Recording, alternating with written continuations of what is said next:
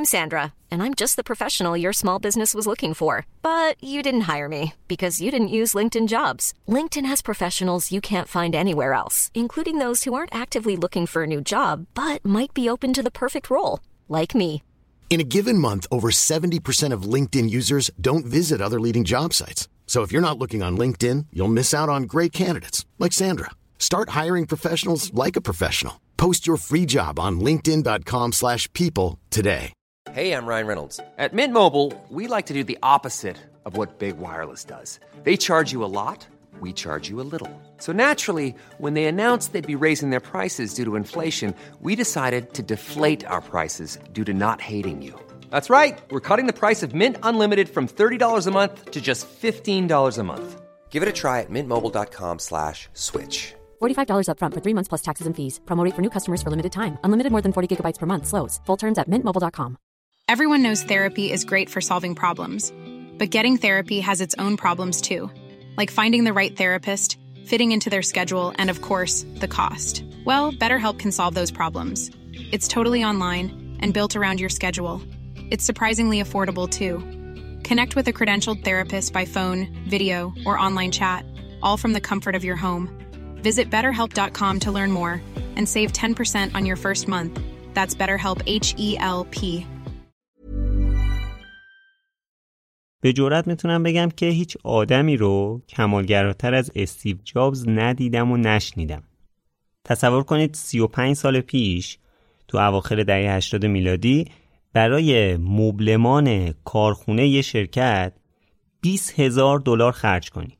بعد دفتر شرکت همه جا سفید، دیوارا و پلا همه شیشه‌ای، اصلا عجیب و غریبه. مهمونم که میومد گرونترین و لاکچری ترین آب میوه‌ها رو میذاشتن جلوش. در واقع استیو تو شرکت جدیدش یه آرمان شهر برای خودش درست کرده بود.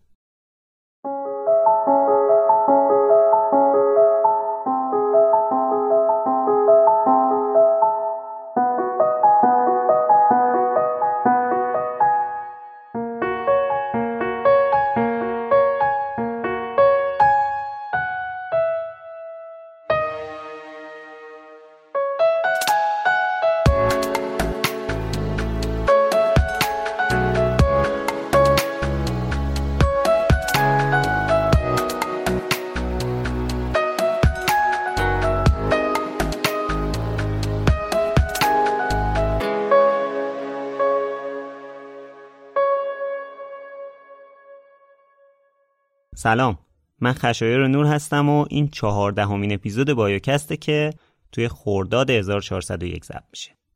تو هر اپیزود بایوکست ما براتون داستان زندگی نامه افراد مشهور و تاثیرگذار رو تعریف میکنیم. تو این اپیزود داستان زندگی استیو جابز، یکی از مشهورترین و خاصترین کارآفرینای جهان رو ادامه میدیم. از استیو جابز میگیم که از اپل اومده بیرون و یه سری شرکت راه انداخته. فقط اینو بگم که این سومین اپیزود از سریال استیو جابز بایوکسته. اگر که 2 اپیزود قبلی این سریال رو نشنیدید، پیشنهاد میکنم که اول اپیزود 12 و 13 رو بشنوید. خب توی 2 اپیزود قبل از تولد استیو و از حاشیه‌هاش گفتیم، بعد بزرگ شدنش تو پالو آلتو و علاقش به کامپیوتر رو تعریف کردیم، بعد رسیدیم به اینجا که توی دوران مدرسه با یه پسر خوره کامپیوتر به اسم استیو وازنیاک آشنا شد. چند سال بعدم استیو پیشنهاد کرد که کامپیوتری که واز برای خودش درست کرده بود و به تولید انبوه برسونه. جابز و واز اینطوری شرکت به اسم اپل تأسیس کردن، تونستن اولین کامپیوترشون رو بفروشن. بعد در ادامه شرکت اپل چند مدل کامپیوتر دیگه ساخت و کم کم اسمش افتاد سر زبونا. استیو یه پروژه بزرگ به اسم مکینتاش رو تو شرکت به سرانجام رسوند، توی کنفرانس جالب ازش رونمایی کرد. اما یه سری مسائل بعد از این کنفرانس اتفاق افتاد که باعث شد بین استیو و مدیر عامل شرکت اختلاف به وجود بیاد و استیو مجبور به ترک اپل بشه، اونم به دست مدیر عاملی که خودش اونو استخدام کرده بود. حالا تو این اپیزود می‌خوایم در مورد این صحبت کنیم که استیو بیرون از اپل چیکارا کرد.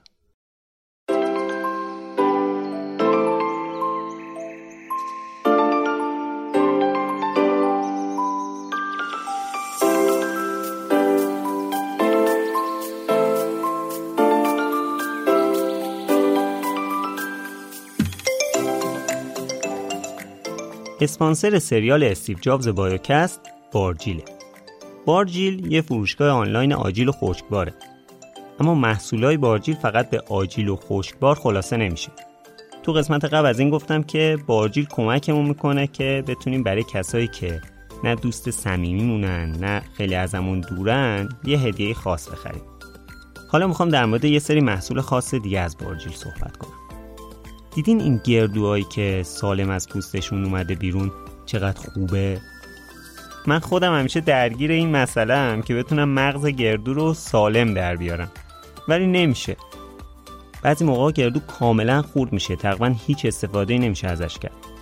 حالا بارجیل واسه آسون کردن این جور مشکلات اومده یه سری محصول تولید کرده. اسم دسته‌بندیشو گذاشته لوازم کاربردی. تو این دسته‌بندی از فندق شکن و گردو شکن گرفته تا سرتاس و کاسه و آسانریز رو دور هم جمع کرده. هر چی که یه نسبتی به آجیل داره و کار ما رو آسون میکنه. یه چیز دیگه هم بگم و بریم سراغ اپیزودمون. بارجیل برای اونایی که تا آخر این اپیزود همراهمون باشن یه پیشنهاد ویژه داره.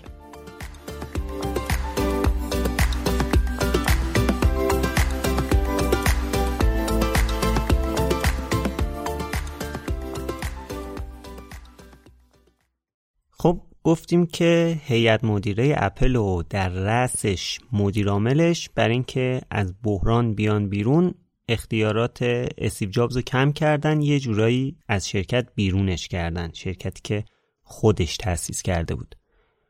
حالا ما فعلا خیلی کاری به این نداریم که تو دوری استیو چی به اپل گذشت. الان می‌خوایم بیشتر از این صحبت کنیم که به استیو چی گذشت تو دوری از اپل. چیزی که پذیرشش برای استیو خیلی سخت بود این بود که اپل الان در اختیار مدیر عاملی بود که خودش انتخاب کرده بود. کسی که خودش اصلا نمیخواست بیاد، داشت ناز میکرد. استیو رفت اصرار کرد، باهاش صحبت کرد، برداشت اووردش. یعنی جان اسکالی. استیو اعتقاد داشت هیئت مدیره نباید این مدلی بین اون و اسکالی یکی رو انتخاب میکرد. بعد جدا جدا در مورد سرنوشتشون تصمیم میگرفتن. ولی خب به هر حال اتفاقی بود که افتاده بود دیگه. استیو بعد یکم استراحت میکرد تا ذهنش باز بشه، فکر کنه میخواد چیکار کنه. تصمیم گرفت برای این که حال و هواش عوض بشه یه سر بره اروپا یه چرخی بزنه. رفت پاریس، بعد رفت ایتالیا، بعدم رفت مسکو.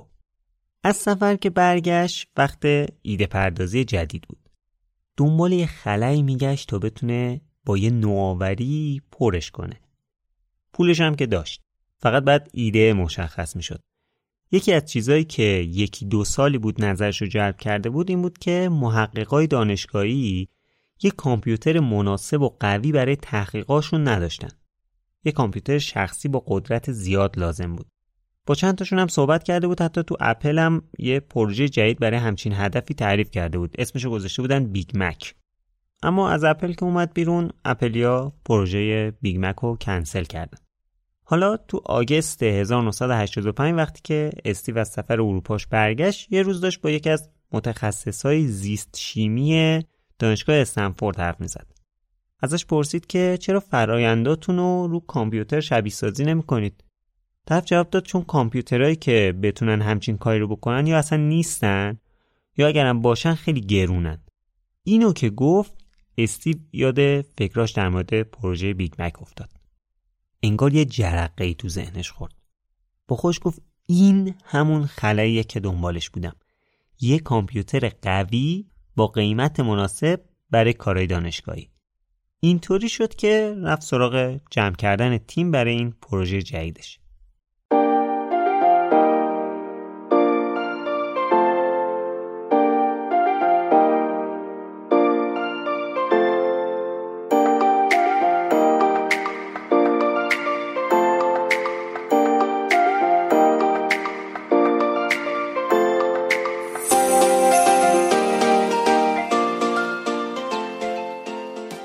احتمالا همه ما سر این موضوع با هم توافق داریم که استیو جابز یه نابغه بوده.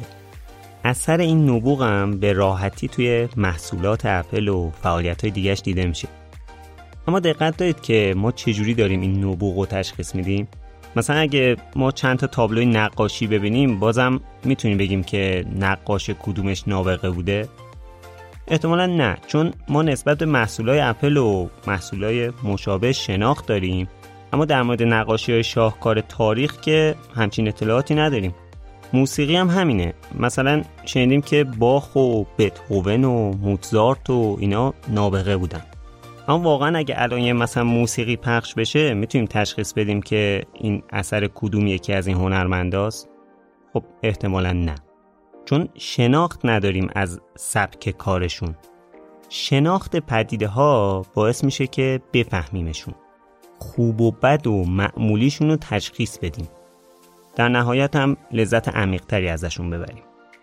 من پیشنهاد میکنم که شروع کنیم موسیقی رو بشناسیم. دنیای موسیقی پر از نابغه هاییه که آثارشون میتونن ما رو شگفت زده کنن، فقط اگه بشناسیمشون. خونیاگر رو دنبال کنید، موسیقی رو وارد زندگیتون کنید و ازش لذت ببرید. با کد تخفیف بایوکست هم میتونید تو خرید دوره‌های آموزشی سایت خونیاگر 20% تخفیف بگیرید. اسپانسر سریال استیو جابز بایوکست خونیاگر.com.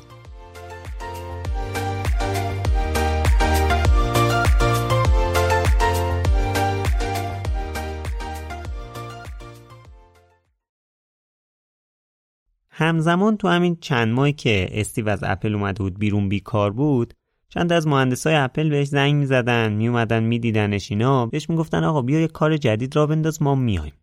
اینجا خیلی وضعیت خوبی نداره، راحت نیستیم تو اپل. حالا که وقت جمع کردن تیم بود، استیو رفت سراغ همین کارمندای ناراضی اپل.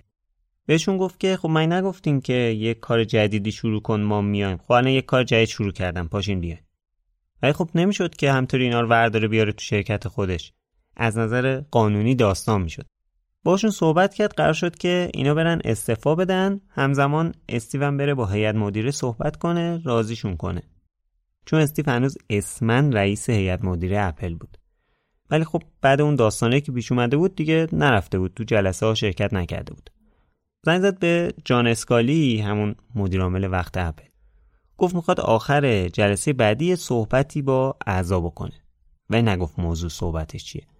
اسکالی یکم ترسید، فکر کرد که استیو میخواد به خاطر اتفاقایی که افتاده بود دوباره داستان درست کنه. ولی خب میگم استیو رئیس هیئت مدیره بود، به هر حال حق داشت بیاد حرفشو بزنه دیگه. اسکالی نمیتونست بگه نه نباید بیای. که گفت اوکی مشکل نداره، من هماهنگ میکنم، تو بیا صحبت کن. جلسه برگزار شد و آخرش استیو پا شد تا حرفشو بزنه و صحبتشو انجام بده. گفت میخواد از هیئت مدیره اپل کناره‌گیری کنه، یه کار مستقل شروع کنه، چون که الان حدوداً 30 سالشه، حس میکنه باید به زندگی خودش برسه. بعد هدفشو توضیح داد. گفت میخوام یه شرکت جدید تأسیس کنم، کامپیوترهای قوی خوش قیمت برای بازار تحصیلات عالی بسازم. اعضای هیئت مدیره که اینو شنیدن جا خوردن، چون میتونست با اهداف شرکت تداخل داشته باشه، بازارشون رو خراب کنه. استیو دید قیافه ها اینا برگشت، سریع اضافه کرد که نگران نباشید، رقیب اپل نمیشه. فقط برای شروع کار چند تا از مهندسای معمولی شرکت، نه ارشداشو، چند تا از معمولی ها رو میخوام. کسایی هم میبرم که خودشون از شرایط راضی نیستن، خودشون میخوان استعفا بدن. آخر حرفاشم گفت امیدوارم یه روزی اپل بخواد حق امتیاز پخش محصول جدیدمو بخره، یا اینکه مثلا برعکس امتیاز استفاده از سیستم عامل مکینتاشو بهمون بفروشه. این حرفا رو که زد، هیئت مدیره یکم از اون حالت گاردی که گرفته بودن اومدن پایین. گفتن باشه لیست کسایی که میخوایو بده، بررسی میکنیم بهت خبر میدیم. استیو هم اسم اون 5 نفری که میخواست و توی نامه رسمی نوشت، داد به اسکالی. اسکالی یه نگاهی به لیست کرد، گفت استیو تو گفتی مهندسای معمولی، نه اصلا مهندسای معمولی نیستن، ارشدا رو برداشتی. استیو هم جواب داد به هر حال فرقی نمیکنه، اینا خودشون هم میخواستن استعفا بدن. در واقع اعتقادش این بود که اینا شاید به لحاظ سطح دانش چند تا مهندس معمولی نباشن، ولی نه اعضای تیم اسکالی بودن، نه مثلا مدیر یه بخشی از شرکت. ولی از اون طرف اسکالینا اعتقاد داشتن که استیو رفته اول با اینا صحبت کرده که استعفا بدن، بعد اومده موضوع رو تو جلسه هیئت مدیره مطرح کرده. میگفتن به هر حال اینا یه سری اطلاعات پروژه‌های شرکت رو دارن. حس می‌کردن استیو فریبشون داده، الکی گفته که مهندسای معمولی رو میبره. به هر حال برداشتشون یه جورای خیانت بود، به خاطر همین تصمیم گرفتن که موضوع رو علنی کنن. چند روز بعد تو روزنامه‌ها یه بیانیه از طرف اپل چاپ شد. توش نوشته بودن استیو جابز در جهت مخالفت با ادعایش مبنی بر عدم جذب کارمندان کلیدی اپل برای تأسیس شرکت عمل کرده. در ادامه‌اش هم نوشته بودن ما در حال ارزیابی اقدام مقتضی هستیم. بیانیه رو کی نوشته بود؟ مایک مارکولا، همون سرمایه‌گذار اولی که ستایی با استیو جابز و استیو وازنیاک اپل رو تأسیس کرده بودن. استیو لیست رو تحویل داده بود، منتظر بود که اینا خبر بدن. داشت واسه خودش کارهای دیگر رو میکرد. بیانیه اپل رو که خون قشنگ جا خورد. تصمیم گرفت جواب این حرکت رو بده. میخواست یه مصاحبه تصویری بکنه حسابی از خجالتشون در بیاد. ولی باهاش صحبت کردن، منصرفش کردن. بالاخره یه استعفانامه رسمی از اپل نوشت، رفت تحویل مارکولا دادش، اومد بیرون. اما اپلیا بیخیال قضیه نشدن. به اتهام نقض شرایط امانتداری ازش شکایت کردن. میگفتن خود استیو و کارمندایی که برده یه سری از اسرار محصولات آینده اپل رو داشتن که با خودشون بردن. یعنی در واقع میگفتن اینا اون اسرار رو بردن تا تو اون شرکت جدید اجراش کنن. جالبه حالا اینا اینقدر گارد گرفته بودن نسبت به استیو، چون همون اول که استیو تو جلسه هیئت مدیره مطرح کرد که میخوام برم و میخوام یه شرکت جدید بزنم، هیئت مدیره دوست نداشتن که استیو کامل از اپل بره. میخواستن حداقل تو هیئت مدیره داشته باشنش. بهش گفتن که بیا ما 10% از سهام این شرکت جدیدتو میخریم که همچنان بمونی اینجا. استیو ولی قبول نکرد، ترجیح داد دیگه کامل مستقل باشه. ولی خب این داستان کارمندا رو که وسط کشید دیگه کلا خیلی شاخ به شاخ شدن و بازی عوض شد اصلا. کلی داستان و جر و جنجال داشتن، ولی بالاخره یه سال بعد تو سال 1986 با هم توافق کردن. اپل از شکایتش کوتاه اومد. استیو هم قول داد که کامپیوتر جدیدش رو برای استفاده خونگی توسعه نده، سیستم عاملش هم موازی با سیستم عامل اپل کار نکنه که تعارض خاصی با هم نداشته باشن. استیو اون موقع 11% از سهام اپل رو داشت، ارزشش میشد حدود $100 میلیون. این اتفاقا که افتاد تصمیم گرفت که همه سهامش رو بفروشه.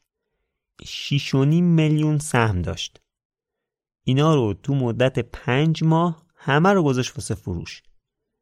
فقط یه دونه تک سهم نگه داشت که مثلا اجازه داشته باشه تو جلسه های سالانه سهامدارای اپل بره حاضر باشه که بدونه مثلا چه خبره، اینا دارن چی کار میکنن نزدیک. Tell us about your departure from Apple.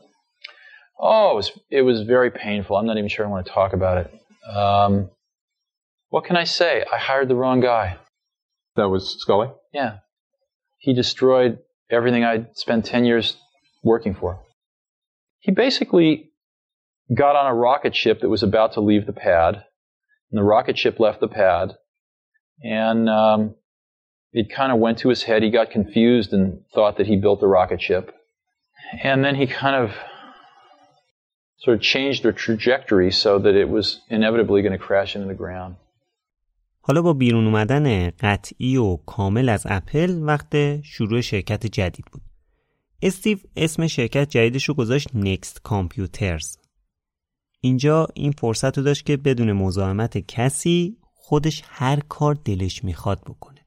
حالا وقت اجرای اون کمالگرایی مورد علاقش بود. قبلا گیر سرمایه بود. این نیاز به سرمایه باعث میشد که مجبور بشه یه سری دیگر هم بیاره تو تیم مدیریت.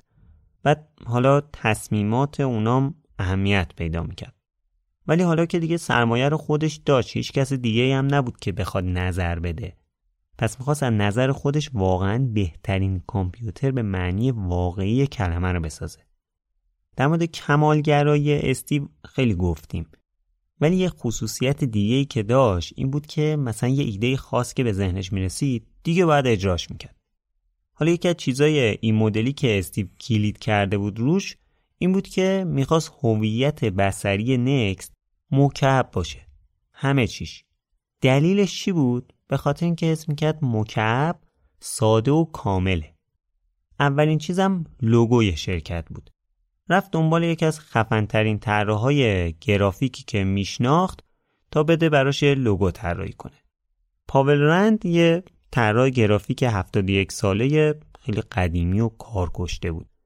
بعضی از معروف‌ترین لوگوهای اون زمانو طراحی کرده بود. IBM، UPS، ABC، وستینگهاوس، همچین برندایی. استیو رفت باهاش صحبت کرد که بیا لوگوی نکس هم طراحی کن. ولی آیه رند گفت چون که تحت قرارداد با IBM نمیتونه بره با یه شرکت کامپیوتری دیگه کار کنه. استیو ولی این حرفا حالیش نبود. همون لحظه تلفن رو برداشت، زنگ زد IBM که با مدیر عاملشون صحبت کنه ازش اجازه بگیره. اونور گفتن که مدیر عامل نیست، رفته خارج از شهر. گفت خب به هر حال یه جانشین داره تو اون شرکت دیگه، وصل کنید به همون. وصل کردن به نایب رئیس شرکت. استیو بهش گفت ببین داستان اینطوریه، این کارمندتون رند و 2 روز به ما قرض بدین برامون یه لوگو میخواد طراحی کنه. دف گفت نه خب نمیشه دیگه، درست نیست همچین کاری که با شرکت همکار نباید کار کنه، تو قراردادش هم اومده. استیو گفت یعنی چی نمیشه؟ من میخواد چیکار کنه؟ یه لوگو دیگه، کار دیگه نداریم باش که. نایب رئیس گفت خب حالا بذار فکرامو بکنم خبر میدم. استیو هم گفت باشه، پس دوباره زنگ میزنم. چند ساعت بعد دوباره زنگ زد. آقا فکراتو کردی؟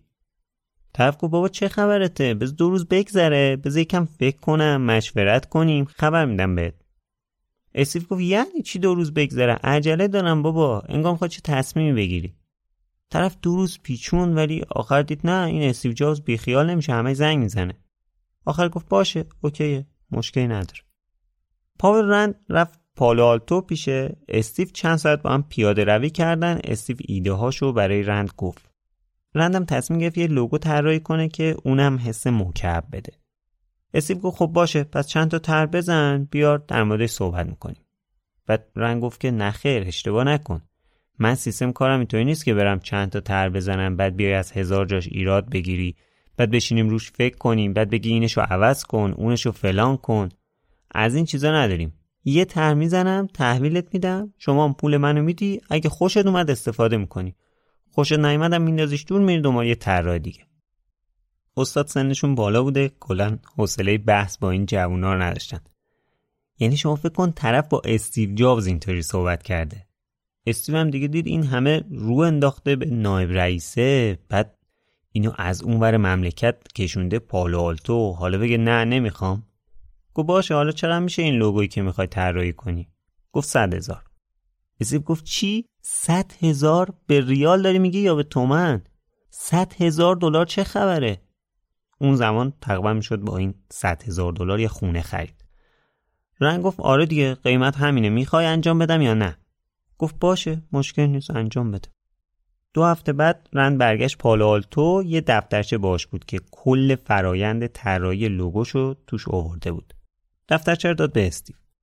لوگویی که طراحی کرده بود یه مکعب بود که حروف نکس هر کدوم با یه رنگ متفاوتی توش نوشته شده بود. حالا انگار همه منتظر بودن که استیو نظرشو بگه، شاهکار یا آشغال. همیشه اینجوری نظر میداد دیگه، یا به یه چیزی میگفت شاهکاره یا اونگو آشغاله، ورزش دور. ولی خب استیو $100,000 برای همچین دفترچه پول داده بود. البته خوشش هم اومد، فقط یه ایراد خیلی کوچیک گرفت. گفت پاول این رنگ زرد ای نمیشه یکم روشن‌تر بشه؟ رن یه نگاه بهش کرد، مشتشو کوبید رو میز، گفت که قرارمونو یاد رفت، 50 ساله دارم تو این حوزه کار میکنم، خودم میدونم چی بهتره، همینه دیگه، هیچ تغییری نمیدیم توش. اسمم دید دیگه این اینجوری میگه، هیچی نگفت. گفت باشه اوکی، دست درد نکنه. پاول رند فقط یه لوگو نکشیده بود، یه هویت بصری برای نکس طراحی کرده بود. حالا حتی نوشتار اسم شرکت هم عوض شده بود.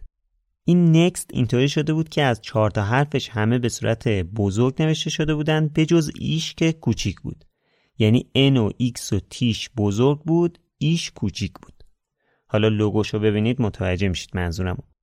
بعد همونطور که گفتم هر کدومش هم یه رنگ بود دیگه.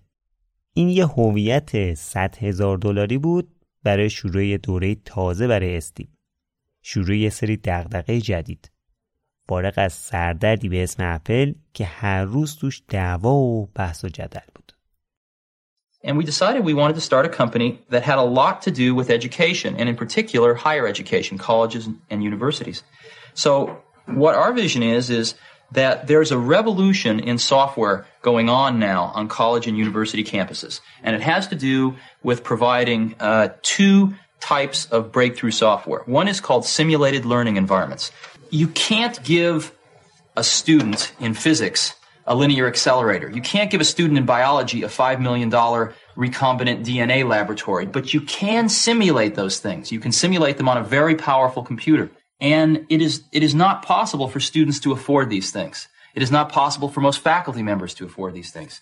What we do best, which is to find really great technology and pull it down to a price point that's affordable to people. If we can do the same thing for this type of computer, which is maybe 10 times as powerful as a personal computer, that we did for personal computers, then I think we can make a real difference in the way the learning experience happens in the next 5 years. And that's what we're trying to do. حالا باید اون مسئله مکعب تو محصول اصلی نکس هم اجرا میشد. استیو طراح آلمانی که برای اپل طراحی میکرد و تونست هر جور شده بیاره تو نکس، ازش خواست یک کیس مکعب برای کامپیوتر نکس طراحی کنه. اعتقاد داشت مکعب باید طوری باشه که همه ابعادش یکسان باشه. یعنی واقعاً مکعب، ضلع 90 درجه. میخواست طراحیش خاص باشه، جلب توجه کنه. حالا با این طراحی کیس باید بردام از اول طراحی میشدن. همه چیز باید عوض میشد. استیو واقعاً میخواست کامپیوتر رو از نو طراحی کنه. این ایده مکعب قشنگ همه چیز رو تو دردسر انداخته بود. اصلا تولید خود کیس داستان داشت. جعبه کیس رو نمیشد دقیقاً با 90 درجه تولید کرد، چون از قالبش در نمیومد. بعد یه قالب خاص برای تولیدش میساختن. $650,000 هزینه کردن تا بتونن این قالبای خاص رو درست کنن که دیوارهای کیس رو جدا از هم تولید کنن. حالا سر تولید این قالب هم داستان داشتن. کوچکترین خطی رو بدنه به وجود می اومد، استیو پا می شد می رفت شیکاگو پیش قالب سازه. بهشون گفت کل قالب رو بعد از اول بسازی. مجبورشون کرد یه دستگاه پرداختکاری بخرن تا قالبشون کاملا صاف و صیقلی باشه، هیچ خطی رو محصول نندازه. بعد جنس بدنه کیس هم از آلیاژ منیزیم با رنگ مشکی مات انتخاب کرده بود. یه جنسی که خیلی راحت تو تولید روش لکه می افتاد. ولی دیگه انتخاب استیو بود دیگه، میخواست حتما این شکلی باشه. کاملا قابل حدسه که این وسواس افراطی تو بهترین بودن توی داخل کیس هم پا بر جا بود. اولش اومد گفت که میخوام پردازندمون اختصاصی باشه. بعد پردازنده خودمون رو درست کنیم. یه سری شرایط هم گذاشت که پردازندمون باید فلان باشه و بهمان باشه و بعد هی همین خواسته‌هاشو عوض میکرد. کار مهندسا رو سخت‌تر میکرد. خلاصه چند ماه وقت مهندسا رو گرفت، آخر دید که واقعا همچین چیزی نشدنیه. بی خیال شد. قرار شد از همون پردازندهایی که تو بازار بود استفاده کنن. یا مثلا به مهندساش گیر میداد که پیچ و مهرهایی که توی سیستم داخل کیس میخواید جا بذارید، بعد همون رنگ بدنه بیرونی باشه. که اگه یه وقتی یکی خواست بازش کنه، تعمیرش کنه، توشو که میبینه مثلا چه میدونم برگاش بریزه. میگفت ترجیح میدم وقتی طرف بازش میکنه دیدن همچین محصولی کیف کنه. حالا انگار اصلا چند نفر میخواستن این کیسه رو باز کنن، تعمیر کنن. اصلا احتمالش خیلی کم بود، ولی استیو جابز دیگه به این چیزا هم گیر میداد. بعد اصرارم داشت که محصولشون بعد 18 ماه آماده بشه. یعنی تا وسطای 1986. مهندسای شرکت میگفتن اصلا همچین چیزی امکان نداره. 3 سال حداقل طول میکشه. استیو میگم نه، 3 سال زیاده، باید زودتر انجامش بدید. این کمالگرایی فقط بحث طراحی محصول نبوده، تو طراحی داخلی شرکت و کارخونم اون کمالگراییشو تزریق کرده بود. وضعیت تو کارخونه واقعا عجیب بود. خط تولیدشون بعد یه مدل خاصی می بود. اصرار داشت که کارخونم باید تمام اتوماتیک باشه. دستگاه توی خط مونتاژ 50 متری باشن تا وقتی که توی راهروی کارخونه نگاهشون میکنی قشنگ تر باشن. صف مدارا از یه طرف وارد بشن، 20 دقیقه بعد از اون طرف بدون دخالت دست، بدون دخالت هیچ انسانی بیان بیرون. بعد صندلی‌ها رو از جنس چرم گرفته بودن، چرم اعلا. $20,000 فقط برای این صندلی‌ها خرج کرده بود. رنگ دیوارا رو چند بار عوض کردن، هی رنگ می‌زدن، هی استیو نمی‌پسندید، میگفت نه این رنگش اونی که من می‌خواستم نشد.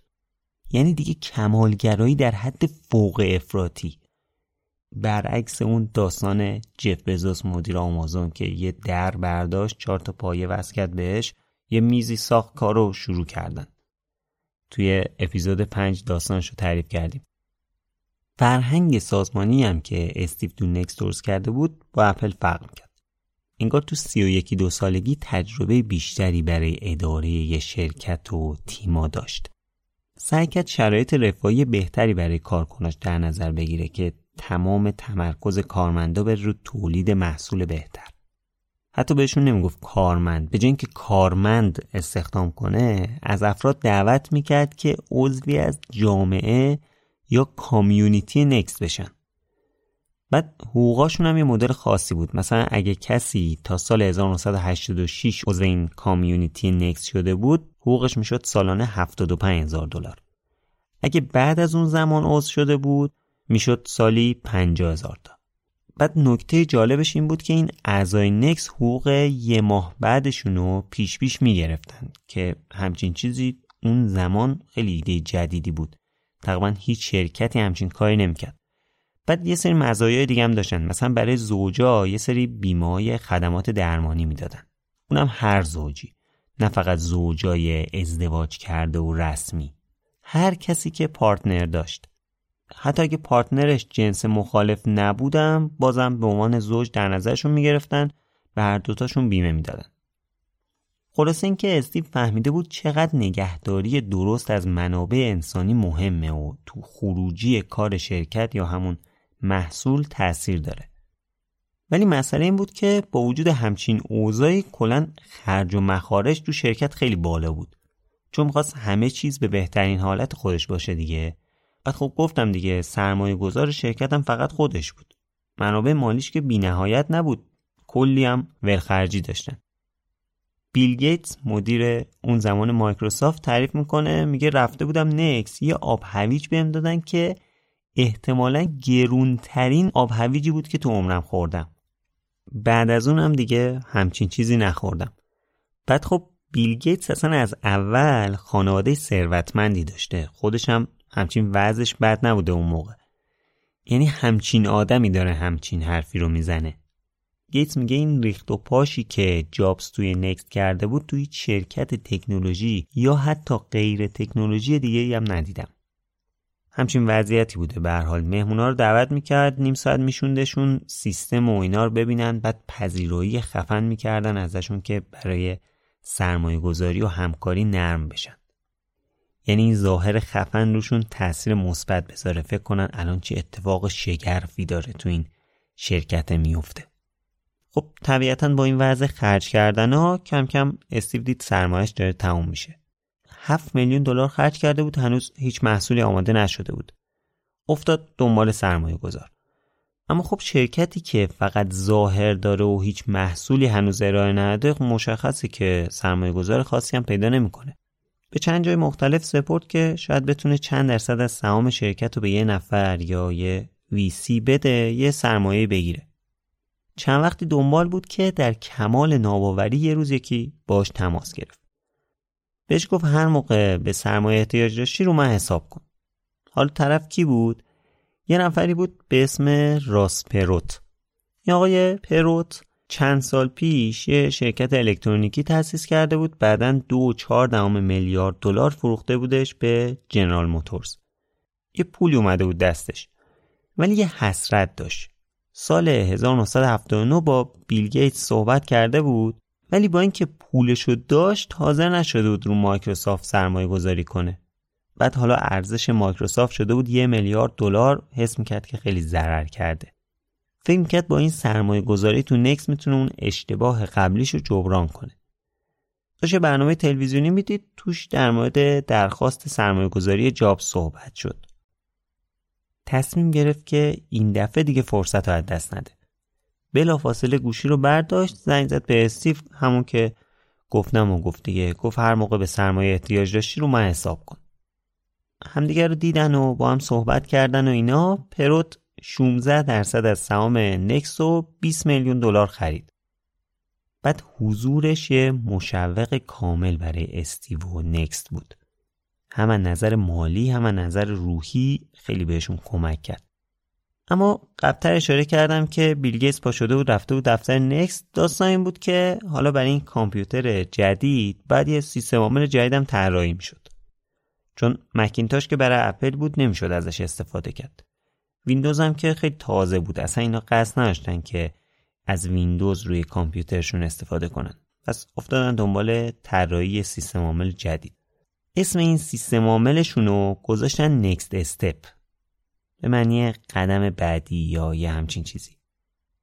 استیو و رفقا تو این سیستم عامل هم نوآوری‌های زیادی کردن. مثلا تونستن درگ اند دراپ رو خیلی خوب روش پیاده کنن.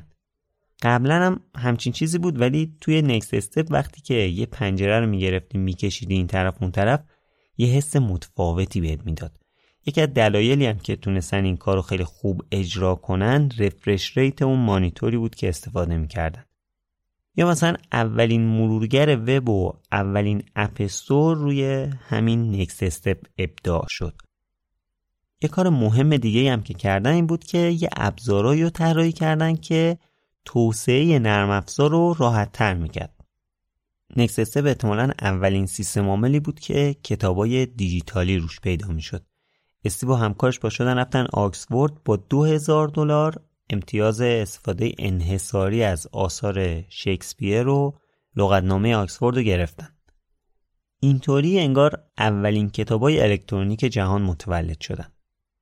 اما این سیستم عامله نیاز به یه سری نرم افزار داشت که بشه باش کار کرد. اینجا بود که استیو دوباره رفت سراغ بیل گیتس.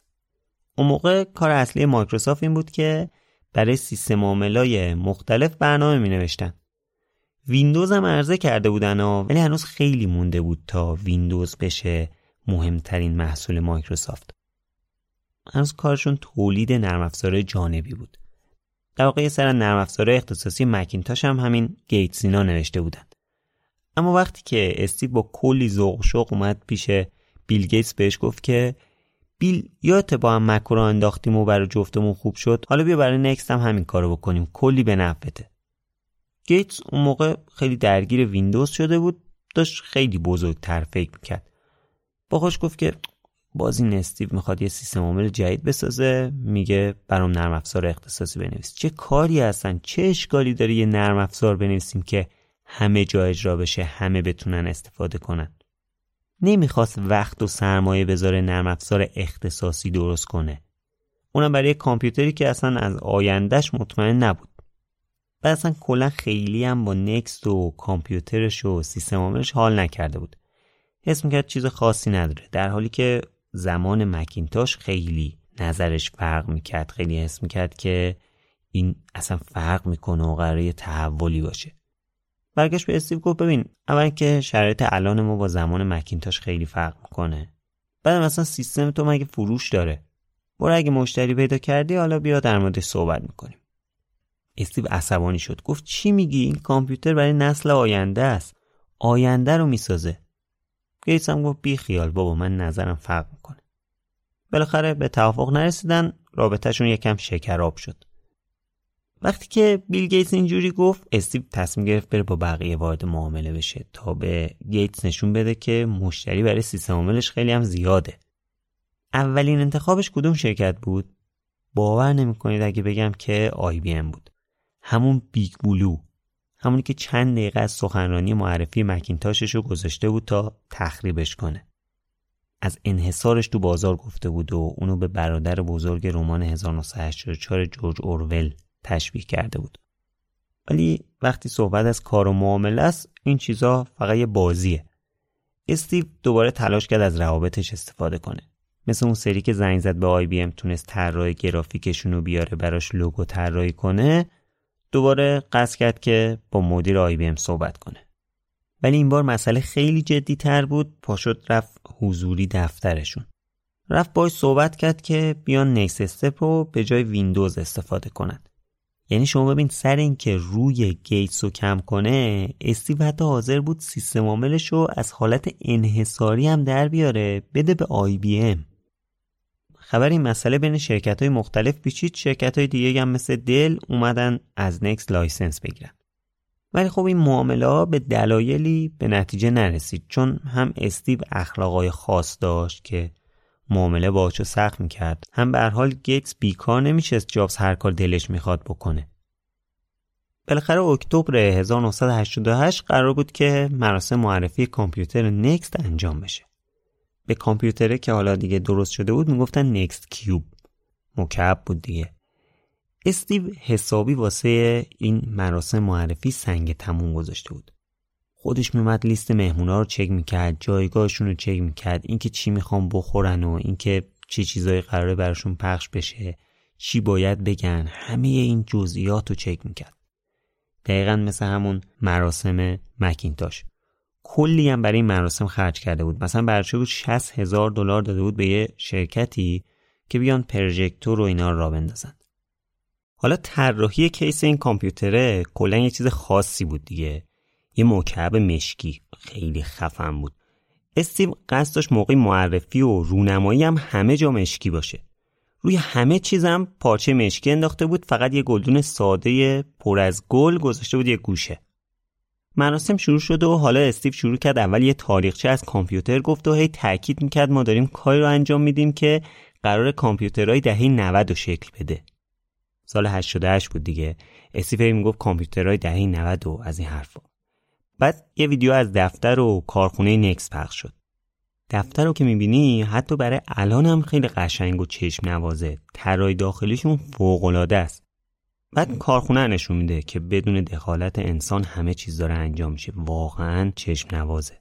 حتی همین الان هم وقتی تو ویدیوهای تبلیغاتی همچین کارخونه‌ای رو میبینی تحت تاثیر قرار میگیرید. تصور کنید مثلا 34 سال پیش چجوری بوده. بعد استیو شروع کرد از قابلیت‌ها و مشخصات دستگاه گفت. مثل همیشه هم کلاً با بزرگنمایی حوزه رو به وجد می‌آورد. از تغییرهای سخت افزاری که دادن گفت که قرار کامپیوترهای دهه 90 رو شکل بده. بعد رسید به مسئله ابزارهایی که برای توسعه نرم افزار رو نکس استیو گذاشتن. تأکیدش این بود که این بهترین کمک به برنامه‌نویساییه که میخوان نرم افزارهای دهه 90 رو بنویسن. یعنی شما ببینید چقدر تأکید رو دهه 90.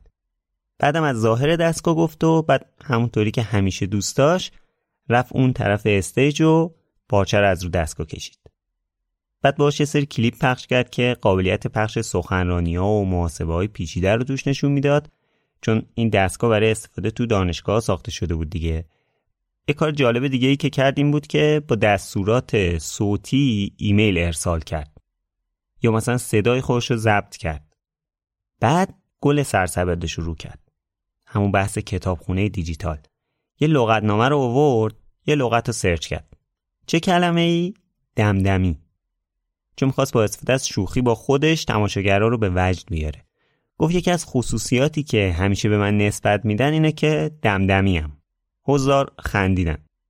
بعد گفت که خب حالا تو این لغتنامه دیجیتال سرچ می‌کنیم دمدمی. لغت رو آورد، چند تا از معنیاش رو خوند، بعد متضادش رو آورد، بعد رفت یه کتاب دیگه یه جمله دیگه پیدا کرد خوند. حضار حسابی تشویق میکردن چون این یه چیز واقعا جدید بود دیگه. کل کتاب. Ryan Reynolds here from Mint Mobile. With the price of just about everything going up during inflation, we thought we'd bring our prices down. So to help us, we brought in a reverse auctioneer, which is apparently a thing. Mint Mobile Unlimited Premium Wireless. How to get 30, 30, how to get 30, how to get 20, 20, 20, how to get 20, 20, how to get 15, 15, 15, 15, just $15 a month? Sold! Give it a try at mintmobile.com/switch. $45 up front for 3 months plus taxes and fees. Promo rate for new customers for limited time. Unlimited more than 40 gigabytes per month. Slows full terms at mintmobile.com. I'm Sandra, and I'm just the professional your small business was looking for. But you didn't hire me, because you didn't use LinkedIn Jobs. LinkedIn has professionals you can't find anywhere else, including those who aren't actively looking for a new job, but might be open to the perfect role, like me. In a given month, over 70% of LinkedIn users don't visit other leading job sites. So if you're not looking on LinkedIn, you'll miss out on great candidates, like Sandra. Start hiring professionals like a professional. Post your free job on linkedin.com/people today. تو کامپیوتر؟ یعنی هر کلمه‌ای، هر جمله‌ای که بخوایم از تو کتاب پیدا کنیم میتونیم راحت سرچ کنیم، سریع پیداش کنیم. عالیه. ولی واقعا عجیبه چقدر امکاناتی که ما الان داریم برای همین 35 سال پیش عجیب بوده.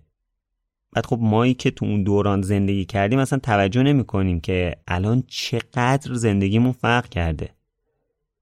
البته حالا من خودم دقیقاً تو اون دوران نبودم، ولی خب این چیزا معمولاً 10-15 سال دیرتر تو ایران رایج می‌شدن که خب باعث می‌شد ما هم اون دوران رو بچشیم دیگه، یعنی دورانی که مثلا این کتابای الکترونیکی نبودن یا مثلا همین موبایل و این چیزا.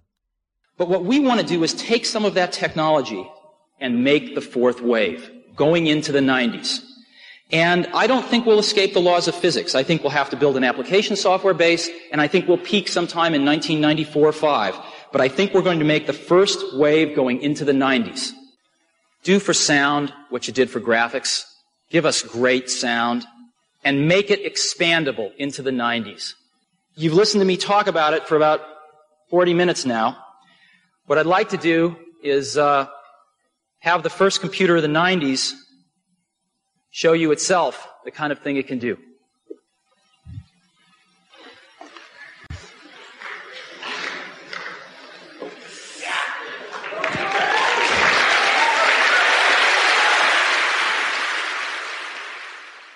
حالا وقتی که حسابی توجه مخاطب رو جلب کرد، تو آخرین لحظات کنفرانسش نوبت رسید به اعلام قیمت.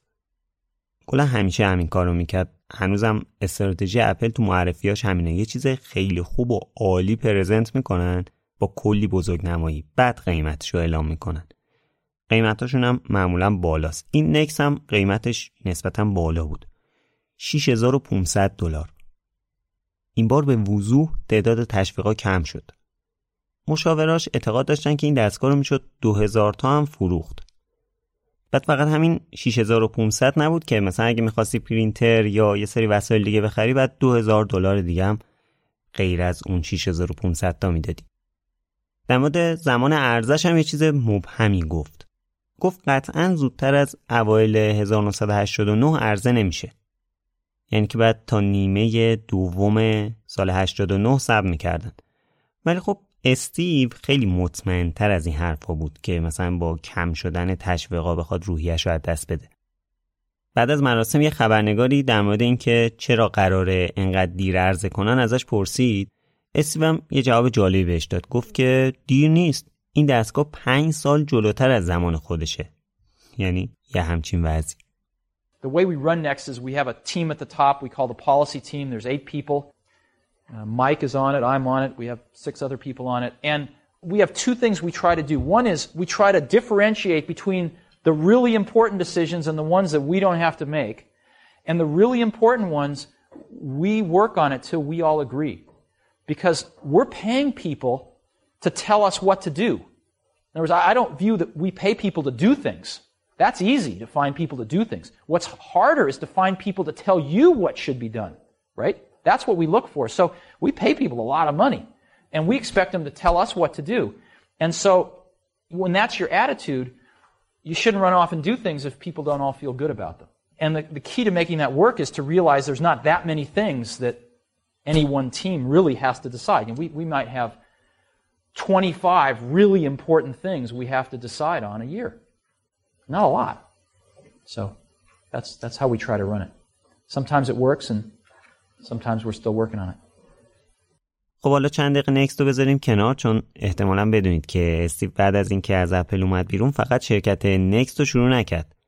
یه شرکت دیگه هم راه انداخت که برخلاف نکست تقریباً هممون اسمش رو شنیدیم، احتمالاً هم باش خاطره داشته باشیم. شرکت پیکسار.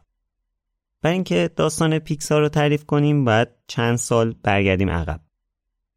تا قبل از سال 1977 که جورج لوکاس اولین فیلم استار وارز رو بسازه، هنوز تو هالیوود خیلی به این توجه نمی‌کردن که جلوه‌های ویژه کامپیوتری چقدر میتونه تو ساخت فیلم کمک کنه. اما جورج لوکاس با استفاده از کامپیوتر تونست صحنه‌های خیلی جالبی توی فیلمش بسازه. توجهی که به فیلم استار وارز شد باعث شد آیه لوکاس تصمیم بگیره تو استودیوش یه بخش جدا برای استفاده از کامپیوتر را بندازه. رفت یه نفر استخدام کرد، گذاشتش مسئول این بخش. طرفم توجهش به این جلب شده بود که به غیر از بحث جلوه‌های ویژه احتمالاً بشه تو این بخش انیمیشن هم ساخت. رفت چند نفر استخدام کرد که شاید بتونن همچین کاری رو بکنن. کل تمرکز این بخش استودیو لوکاس فیلم شده بود ساخت سخت افزار و نرم افزار برای استفاده تو صنعت فیلم و انیمیشن. چند سال گذشت، اینا داشتن کار میکردن. لوکاس هم 2 فیلم استاروارز دیگه ساخت تا سگانه اصلیش تموم بشه. شد سال 1983، یعنی حدوداً سال 1362 اینا. لوکاس درگیر پرسه طلاق از همسر اولش شد. اینجا مشکل مالی پیدا کرد. بعد یه فکری به حال استودیوش میکرد. تصمیم گرفت یه بخشای از استودیوش رو بفروشه. یکی از این بخشایی که تصمیم گرفت بفروشه همین بخش جلوه‌های ویژه و انیمیشن بود که اسمش رو گذاشته بودن پیکسار. این اسم پیکسار هم از ترکیب پیکسر و رادار درست کرده بودن. پیکسر یه کلمه اسپانیایی، معنیش میشه تصویرسازی. رادار هم مثلا برای اینکه حس کامپیوتری بده. افتادن دنبال اینکه یکی بیاد روی این بخش سرمایه‌گذاری کنه، یه جورایی بخرتش. چند وقت دنبال بودن، هیچکس پیدا نمیشد. اد کتمول، یعنی همونی که لوکاس گذاشته بود مسئول پیکسار، دید که بخش داره از دست میره. تصمیم گرفتن با همکارش یه سرمایه‌گذاری پیدا کنن، خودشون هم یکم پول بذارن، بخشو بخرن. یعنی دیگه یه نفر نباشه که کل پولو بده، یه بخشی از پولو یه نفری بده، بخش اعظمی از پولو یه نفری بده، بقیه‌شو همین کارمندا و حالا بیشتر همین 2 یعنی کتمول و دوستش بدن. خبر رسید به استیو. سال 1985 اینا بود. استیو هنوز توی اپل بود، اون آخرایی که تو اپل بود. مکینتاشو چند وقتی بود عرضه کرده بودن، ولی اوضاع خوب نبود. همون داستان دعواهای استیو و اسکالی که آخر اپیزود قبل صحبت کردیم. استیو رفت پیکسار رو دید، به ذهنش رسید که چه خوبه اینو میتونه اپل بخره. رفت به اسکالی گفت، اسکالی قبول نکرد، چون آخه داشت مقدمات بیرون کردن استیو فراهم میکرد. حالا بیاد مثلا طبق تصمیم اون یه خرجی هم بکنه. استیو دید اینا راضی نمیشن، تصمیم گرفت خودش این بخش رو بخره. حسابی تحت تاثیر کارشون قرار گرفته بود، حس میکرد آینده خوبی دارن. در واقع ترکیب کامپیوتر و هنر بودن دیگه، همون 2 چیزی که استیو دوست داشت. ژانویه 1986 استیو جابز $5 میلیون داد، 70% بخش پیکسار استودیوی لوکاس فیلمو خرید. مالکیت بقیه‌اش هم که همونطور که گفتم رسید به کتمول و بقیه کارمندای اونجا. حالا تو این پیکسار دقیقاً چیکار می‌کردن؟ کامپیوتر مخصوص کارهای جلوه‌های ویژه و انیمیشن تولید می‌کردن. اسم این کامپیوتر هم گذاشته بودن پیکسار ایمیج کامپیوتر. قیمتش هم بالا بود، حدود $125,000-130,000. یه سری نرم افزار هم براش درست کرده بودن که کار تخصصی روی این موضوع رو راحت تر میکرد. بعد خودشون هم بعضی موقع چیزایی میساختن دیگه. مثلا قبل از استیو یه انیمیشن ساخته بودن به اسم The Adventures of Andre and Wally B. وقتی که استیو اومد کار رو دست گرفت، دقیقاً همون وقتی بود که شروع کرده بود روی کامپیوتر نکس کار کنه. دید این کامپیوتره عجب چیز خوبیه برای تولید و فروش، پس بریم تو کارش. در واقع فکر میکرد با قدرتی که این سیستم داره، استودیوها و کاربرای خونگی میتونن بخرنش، کلی کارهای جالب باش بکنن. اما پیشبینیش درست از آب در نیامد، چون کامپیوترشون رو کسی نخرید. استودیو انیمیشن مثل دیزنی روی خوشی نشون نمیدادن به استفاده از کامپیوتر واسه انیمیشن. میخواستن دستی بکشن. هنرمنداشون فکر می‌کردن که کامپیوتر میخواد جاشونو بگیره.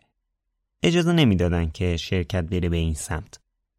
اینجوری که شد، پیکسار مجبور شد کامپیوترشو به عنوان یک کامپیوتری برای تصویربرداری پزشکی یا برای زمینشناسی و هواشناسی و این چیزا مارکتینگ کنه.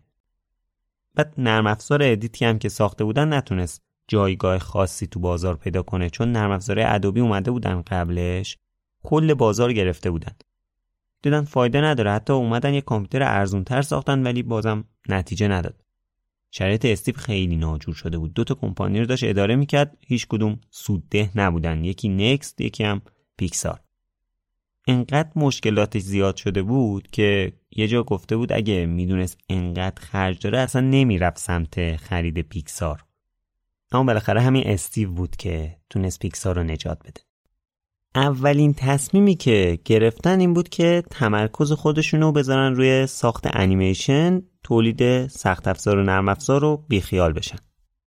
یکی از کارمندای دیزنی به اسم جان لستر که میخواست انیمیشن‌های جدید بسازه با رئیسای دیزنی به مشکل خورد. استیوینا دیدن که این قصه نویس خوبیه، برداشتن آوردنش پیکسار. گفتن بیا انیمیشناتو اینجا بساز. برای اولین پروژه کتمول بهش پیشنهاد داد که برای معرفی سخت افزار و نرم افزار پیکسار توی کنفرانسی یه انیمیشن کوتاه بسازه. لستر هم برداشت یه داستانی از یه چراغ مطالعه ساخت. همون چراغ مطالعه‌ای که الانم تو تایتل پیکسار میبینیمش. اسمشو گذاشتن لوکسو جونیور. استقبال از این لوکسو یا لوکزو باعث شد لستر ایده یه انیمیشن کوتاه دیگر رو بده. داستان یه سری اسباب بازی که از صاحبشون میترسن، از ترسش میرن زیر مبل قایم میشن. بعد وقتی که صاحبشون میخوره زمین داره گریه میکنه، میان بیرون، باعث خوشحالیش میشن. استیو از این ایده خیلی خوشش اومد. اسمشو گذاشتن تین توی که سال 1988 ساختنش تونست جایزه اسکار بهترین انیمیشن سالو ببره. همون موقع مدیریت دیزنی عوض شده بود، دیدن این لستر عجب استعدادی بوده که از دستش دادیم. رفتن باهاش صحبت کردن که برش گردونن. لستر قبول نکرد. دیگه تو پیکسار جا افتاده بود. استیو حس کرد که حالا دیزنی به ساخت انیمیشن کامپیوتری علاقمند شده، فرصت خوبیه. پاشد رفت باهاشون صحبت کرد که بیاین با هم دیگه یه قرارداد همکاری ببندیم، ما براتون 3 تا انیمیشن بلند درست می‌کنیم. مدیرای دیزنی هم قبول کردن به خاطر اینکه دیدن که این یه فرصتیه که میتونن این فضا رو تست کنن، ببینن که مخاطباشون چه واکنشی نشون میدن در حالی که اصلا خودشون درگیر این ماجرا نشن. این شروع راهی بود که پیکسار رو تبدیل به یه بخش جدا نشدنی از انیمیشن‌های دیزنی کرد. اولین همکاری دیزنی و پیکسار فیلم توی استوری بود که دیگه واقعا جایگاه پیکسار رو به یه جایی رسوند که الان میبینیم. البته داستان ساخته شدن توی استوری هم جالبه. کلی مسئله پیش میاد بین همین پیکسار و دیزنی. بعد استیو هم خیلی توشون نقش داره. مهمترین کاری که استیو برای پیکسار میکنه اینه که برندشو جا میندازه. وقتی که توی استوری اکران شد همه داستان موفقیت این فیلمو پای دیزنی مینوشتن. اون اشاره‌ای که باید به نقش پیکسار نمیشد، حداقل استیو این حسو داشت. پاشد رفت جای مختلف در مورد این مسئله صحبت کرد، تاکید کرد که این انیمیشن رو پیکسار ساخته، اصلا ما ساختیم. چرا همش میگین دیزنی؟ حتی تا این حد میگفت که ببینید تا الان دیزنی فقط بوده که انیمیشن میساخته، الان پیکسار انگار شرکت دومیه که این کار رو انجام میده. در این حد اسم شرکت رو میورد بالا. بعد میگفت که در مورد توی استوری دیزنی فقط توزیع کننده فیلم پیکساره، پیکسار همه کاراشو انجام داده. یکم که رفتن جلوتر استیو تصمیم گرفت که این مسئله رو به صورت رسمی جا بندازه. قرار شد سهامشون رو عرضه کنن به قیمت هر سهم $14. اما استیو یه ریسک بزرگ کرد. گفت اول این که ارزش هر سهممون باید $22 باشه. بعدش هم میخوایم عرضه اولیه سهاممون رو همون موقعی شروع کنیم که فیلم توی استوری اکران شه. هنوز فیلم توی استوری اکران نشده بود اون موقع. یعنی پیکسار هنوز اولین محصول مهمش رو اکران نکرده بود، میخواست عرضه سهامش رو شروع کنه. خب این یه قمار بزرگ بود دیگه. یعنی اگه از این فیلم استقبال میشد سهامشون رو خوب میخریدن، ولی اگه فیلمشون تو گیشه شکست میخورد خب عرضه سهامم تبدیل میشد به یه شکست بزرگ. ولی توی استوری که اکران شد ترکوند. فقط تو اولین آخر هفته اکران $30 میلیون فروش کرد. آخرش هم فروشش به $365 میلیون رسید، شد 3مین فیلم پرفروش همون سال یعنی 1995. خب این فروش خوب تأثیرش رو ارزش سهامشون هم گذاشت. یعنی تو همون روز اولی که اینا سهامشون رو عرضه کردن قیمت هر سهمشون رفت بالا، رسید به $39. همین چند ماه پیش استیو داشت دنبال یه سرمایه گذار میگشت که مثلا بیاد رو پیکسار $50 میلیون سرمایه گذاری کنه. بعد الان تو یه روز 1.2 میلیارد دلار واریز شده بود به حساب شرکت. یعنی 5 برابر مبلغی که 15 سال قبل تو سال 1980 بعد از عرضه سهام اپل به دست آورده بود. حالا که دستشون باز شده بود دیگه نیاز زیادی به سرمایه دیزنی نداشتن برای اینکه فیلم جدید تولید کنن. استیو پاشد رفت دفتر دیزنی، گفت ببینید نحوه همکاریمون باید عوض بشه. ما نصف سرمایه تولید انیمیشن‌ها رو میدیم، لوگومون هم باید اول فیلماتون بیاد، نصف گیشم بهمون باید بدین. دیزنی اینا قبول نکردن. استیو هم گفت خب ما الان 3 تا فیلم قرارداد داریم، یکیشو که ساختیم، 2 تای دیگر هم میسازیم، بعد میریم استودیو خودمون رو راه میندازیم، برای خودمون فیلم تولید میکنیم، دیگه به شما کار نداریم. اونا هم دیدن خب به نفعشون نیست که پیکسار بره واسه خودش یه دونه استودیو بزنه، یه رقیب خیلی بزرگ براشون بشه. یعنی اون حرف استیو یه جوری به واقعیت تبدیل شده بود. به خاطر همین باشون توافق کردن. اولای سال 1997 پیکسار و دیزنی برای تولید 5 تا فیلم طی 10 سال با هم یه قرارداد جدید امضا کردن. مهمترین چیزی که استیو دنبالش بود همین بحث درج لوگوی پیکسار اول فیلم‌های دیزنی بود. این باعث میشد برند پیکسار بیشتر از همیشه جا بیفته.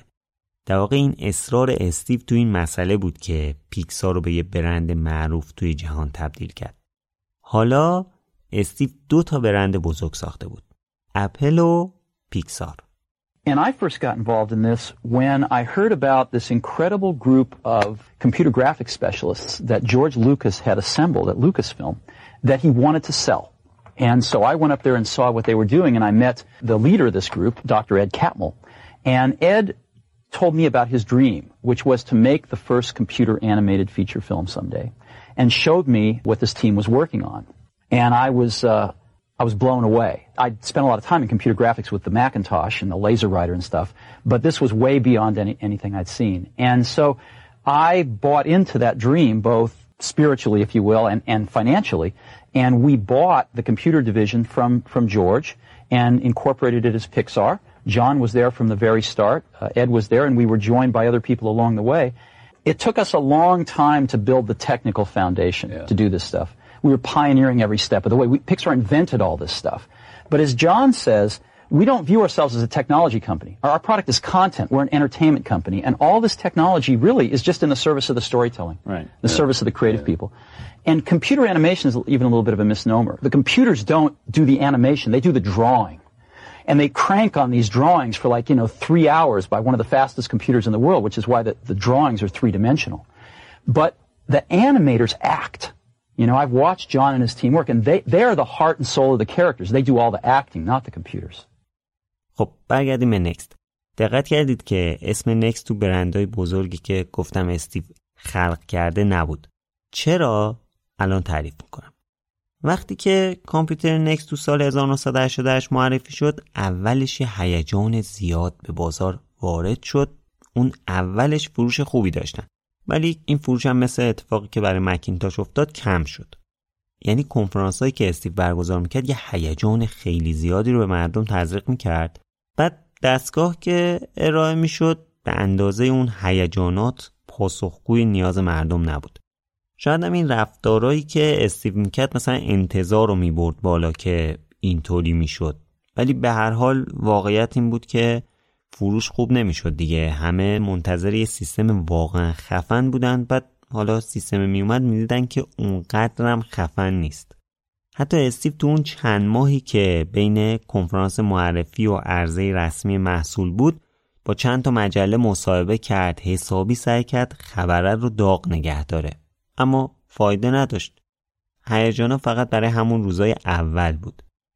کارخونهشون میتونست ماهی 10,000 تا دستگاه تولید کنه، اما مثلا فروششون در حد 4,000 تا بود. یه شکست واقعی دیگه. اون همه دیزاین و دستگاه و فلان و بهمان یه جورایی داشت الکی کار میکرد. به هر حال اوضاع نکست اصلا خوب نبود. اون همه خرج و مخارج و فروش خیلی کم. حالا مشکلشون چی بود؟ این بود که خیلی جدا افتاده بودن، یعنی اکوسیستم خودشون داشتن. سیستم عاملشون که واسه خودش بود، به صورت اختصاصی بود. نرم افزارام که دوباره اختصاصی بود، برای خود این سیستم عامل فقط کار میکرد. خب اینطوری که شما یه چیز رو تولید کنی که کاملا جدید باشه، مردم هم باهاش سخت ارتباط برقرار میکنن دیگه. ارزش شرکتشون هم اونقدی نبود که شرکت‌های دیگه بیان باهاشون قراردادهای سنگین ببندن. اینجوری که شد، استیو دوباره تصمیم گرفت سیستم عاملش رو عرضه کنه به شرکت‌های دیگه. ولی این بار مثل سری قبلی بحث روکم کنی بیل گیتس یا رقابت و این چیزا نبود، مجبور بود. شرکت داشت از بین میرفت. پس برای اینکه از این بحران بیام بیرون، تنها راهش فروش لایسنس نکست استپ بود. نکست استپ اسم سیستم عاملشون بود دیگه. قدم بعدیش عجیب‌تر هم هست. فروش کارخونه. همون کارخونه‌ای که استیو برای ذره ذره‌اش وسواس به خرج داده بود. نکست بی خیال تولید کامپیوتر شد، تمرکزش رو گذاشت رو فروش سیستم عاملش. احتمالاً بتونید حدس بزنید که همچین تصمیمی چقدر برای استیو سنگین بوده. یه جورایی رویاشو از دست رفته میدید. ولی این شکست یه درس خیلی بزرگ به استیو داد. اینکه فروش مهمتر از بهترین بودنه. یه محصول عالی لزوماً فروش خوبی نداره. در واقع تنها نکته مثبت زندگی استیو تو این روزا موفقیت پیکسار و توی استوری بود. دیگه جورایی از صنعت کامپیوتر ناامید شده بود. براش قابل قبول نبود که چرا مایکروسافت با اون نوآوری‌های کمش تونسته انقدر سهم بزرگی از بازار بگیره. حس می‌کرد تلاش بسیار زیادی کرده که یه محصول خیلی خفن تولید کنه، ولی مایکروسافت با یه سری محصول خیلی ساده الان داره به خونه همه نفوذ میکنه. مایکروسافت اون موقع سیستم عاملش ویندوز 3 بود. سیستم عاملی که خیلی از قابلیت‌هایی که سیستم عامل مکینتاش و نکست استپ داشتن رو نداشت، ولی مردم داشتن ازش استفاده میکردن. همزمان اوضاع اپل هم خیلی بد بود. مدیریت اسکالی نتونسته بود انتظارات رو برآورده کنه. استیو اعتقادش این بود که اسکالی به جای اینکه دنبال نوآوری باشه، دنبال سود بیشتره. خب نوآوری هم نداشته باشی، محصول قبلی تو بخوای گرونتر از رقیباتم بفروشی، کم کم سهمت از بازار کم میشه دیگه. اتفاقا بعضیا همچین انتقادی رو به اپل الان هم دارن. این حرفی هم که استیو میزنه ریشش همون قیمت گذاری مکینتاشه که اسکالی گفت گرونتر بفروشیم، بعدش که مکینتاش یه جورایی شکست خود، استیو اعتقاد داشت که به خاطر این قیمت گذاری بده. اپل از بس کار خاصی نکرد که مایکروسافت با ویندوز 3 وارد شد. ویندوز 3 یه کپی خیلی ساده از سیستم عامل مکینتاش بود، ولی مزیتش این بود که درست اجرا میشد. مشکلای مکینتاش رو نداشت. بعد از ویندوز 3 هم ویندوز 95 اومد، بازار رو قبضه کرد. اینجا بود که دیگه تقریبا مکینتاش سهمی از بازار نداشت. همچین چیزی برای استیو اصلاً قابل قبول نبود. همش میگفت این ویندوز کپی شده از کار ماست، ولی خب از اون طرف هم میگفت خب این وضعیت بد حق اپله. نوآوری نداشته باشی، کار رقیباتم ساده میشه دیگه. بالاخره اسکالی تا سال 1993 مدیر عامل بود، بعد از شرکت جدا شد. یه مدیر عامل دیگه به اسم مایکل اسپیندلر آوردن که تصمیم گرفت اپل رو بفروشه به شرکت‌های دیگه، ولی موفق نشد چون کسی قبول نمی‌کرد اپل رو بخره. سهم بازارشون خیلی اومده بود پایین، تقریباً 4% سهم داشتن. بعد خب سهامشون هم خیلی افت کرده بود. اینام نمی‌خواستن مفت بفروشن شرکت رو، کسی هم قبول نمی‌کرد با اون قیمت بخره. اسپیندلر هم 3 سال بود، تو سال 1996 اخراج شد. بعد یه مدیر عامل دیگه آوردن، اسمش بود گیل آملیو. اوضاع اپل آملیو هم همچین خوب نبود. قیمت سهامشون از $70 تو سال 1991 رسیده بود به $14، یعنی تقریباً $1 میلیارد از دست داده بودن از طریق همین سهام. بعد دقیقاً تو همون زمان شرکت‌های تکنولوژی داشتن به شدت رشد می‌کردن. کلاً اوضاع بازار تکنولوژی خیلی خوب بود، ولی اپل حسابی تو ضرر بود. آملیو که اومد، اپل داشت روی سیستم عامل جدید به اسم کوپلند کار میکرد. یه بررسی کرد، دید این سیستم عامل خیلی طول میکشه تا عرضه بشه. اینا دارن روز به روز ضرر میکنن. تصمیم گرفت این پروژه رو لغو کنه، بره یه سیستم عامل آماده از بیرون بگیره تا زودتر از این وضعیت نجات پیدا کنند. رفت با چند تا شرکت صحبت کرد که مثلا یکیش هم مایکروسافت بود. نکست رو گذاشته بود ته لیست. چون با استیو خیلی حال نمی‌کرد. چند سال پیش یه بار همدیگر رو دیدن توی یه جلسه‌ای، خیلی خوشش نیامده بود از رفتارهایی که استیو تو اون جلسه کرده بود. اما بالاخره وقتی که دید سیستم عاملای دیگه خیلی توجهش رو جلب نمی‌کنن، خیلی مناسب نیستن، دیگه رفت سراغ نکست. اول مدیرای رد پایین شرکت با هم صحبت کردن، یکم مذاکرات جلو رفت، بعد نوبت به استیو رسید که خودش بیاد سیستم عاملش رو برای عاملی و بقیه مدیرای اپل پرزنت کنه. 2 دسامبر 1996 استیو بعد از 11 سال دوباره وارد مقر اپل شد. رفت و هر چی تو چنته داشت رو کرد. رو تخت وایت بورد کلی چیز میز کشید، در مورد روند رو به رشد صنعت کامپیوتر توضیح داد. بعد رسید به این که نکست آخرین قدم پیشرفت این صنعته. بعدم یه حرفی که اصلاً دوست نداشت بزنه رو گفت با هر معامله‌ای که بکنیم من موافقم. هم میتونیم لیسانس نرم افزارمون رو بهتون بدیم، همین که حتی میتونیم کل شرکت رو بهتون بفروشیم. در واقع اوضاع نکست خیلی خوب نبود. استیو هم خیلی دلش برای اپل تنگ شده بود. قصدش هر کاری بکنه تا اینا نکست رو بخرن. استراتژیش این بود که بتونه از این راه وارد اپل بشه، بعد دوباره بره تو هیئت مدیره و بعد اگه امکانش بود احتمالاً مدیر عامل بشه. بالاخره مدیرای اپل رو 2 تا انتخاب به جمع‌بندی رسیدن، نکست و بی ای. شرکت بی برای یکی بود به اسم ژان لوی گسه همون بود که وقتی که استیو میخواست علیه اسکالی به اصطلاح کودتا کنه، رفت کودتا رو به اسکالی لو داد. چند سال بعد از اون اتفاقاتی که آخر اپیزود قبل صحبت کردیم، گسه هم از اپل اومده بود بیرون، رفته بود شرکت خودش رو انداخته بود، یه سیستم عامل جدید ساخته بودن. البته ارزش بی پایین‌تر از نکست بود. در حال مدیرای اپل این 2 تا شرکت رو انتخاب کردن، قرار شد که اینا هر 2 تاشون بیان دوباره خودشون رو پرزنت کنن تا انتخاب نهایی انجام بشه. 10 دسامبر 1996 یعنی 20 آذر 1375 یه روز سرنوشت ساز برای استیو بود، یا شاید هم برای دنیای تکنولوژی سرنوشت ساز بود. 8 از مدیرای اپل تو هتل گاردن کرت تو پالو آلتو نشسته بودن تا استیو جابز و ژان لوی گسه بیان شرکتاشون رو پرزنت کنن، اینا یکیشو برای بستن قرارداد انتخاب کنن. اول نوبت نکست بود. استیو اومد توضیح داد که سیستم عاملش میتونه 4 تا کار همزمان انجام بده، باهاش میشه کلی کارهای صوتی تصویری انجام داد. بعدم نشون داد که نکست استیو وصل میشه به اینترنت، بعد از این قابلیتش چه استفاده هایی میشه کرد. یعنی اینا رو جوری توضیح میداد که این مدیرای اپل همینطوری مونده بودن. استیو میشناسید دیگه، استاد این کاراست. کنفرانس رو برگزار کرد، صبر نکرد که ارائه گسه رو ببینه. رفتن با همکارش بیرون قدم زدن تا پرزنت شرکت بی تموم بشه. بعدش حالا برگردن ببینن نتیجه چی شده، حالا نکست رو انتخاب کردن یا بی رو انتخاب کردن. استیو اینا که رفتن، گسه اومد رو استیج، خیلی هم مطمئن بود که خودش بازی رو برده. هیچی در مورد سیستم عاملش نگفت. گفت قبلا همه چیزو گفتم دیگه، همه چیزو میدونید. سوالی چیزی دارید؟ یه سری سوال جواب داد و بعد رفت از استیج کنار که حالا نتیجه انتخاب مشخص بشه.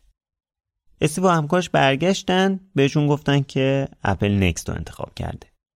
عاملیو دیده بود خب جابز به نوعی خود اپله، با فرهنگ شرکت بیشتر آشناست. بعدم سیستم عامل بهتریه.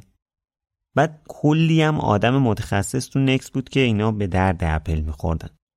اصلا یه سریاشون هم که قبلا خودشون تو اپل کار کرده بودند. حالا بحث رفت سر این که به چه قیمتی این معامله انجام بشه. استیو میگفت 500 میلیون، عاملیو میگفت 400 میلیون، سهمم بهت میدم. استیو هم نمیخواست خیلی چونه بزنه که یه وقتی معامله به هم بخوره، گفت اوکی قبول کرد.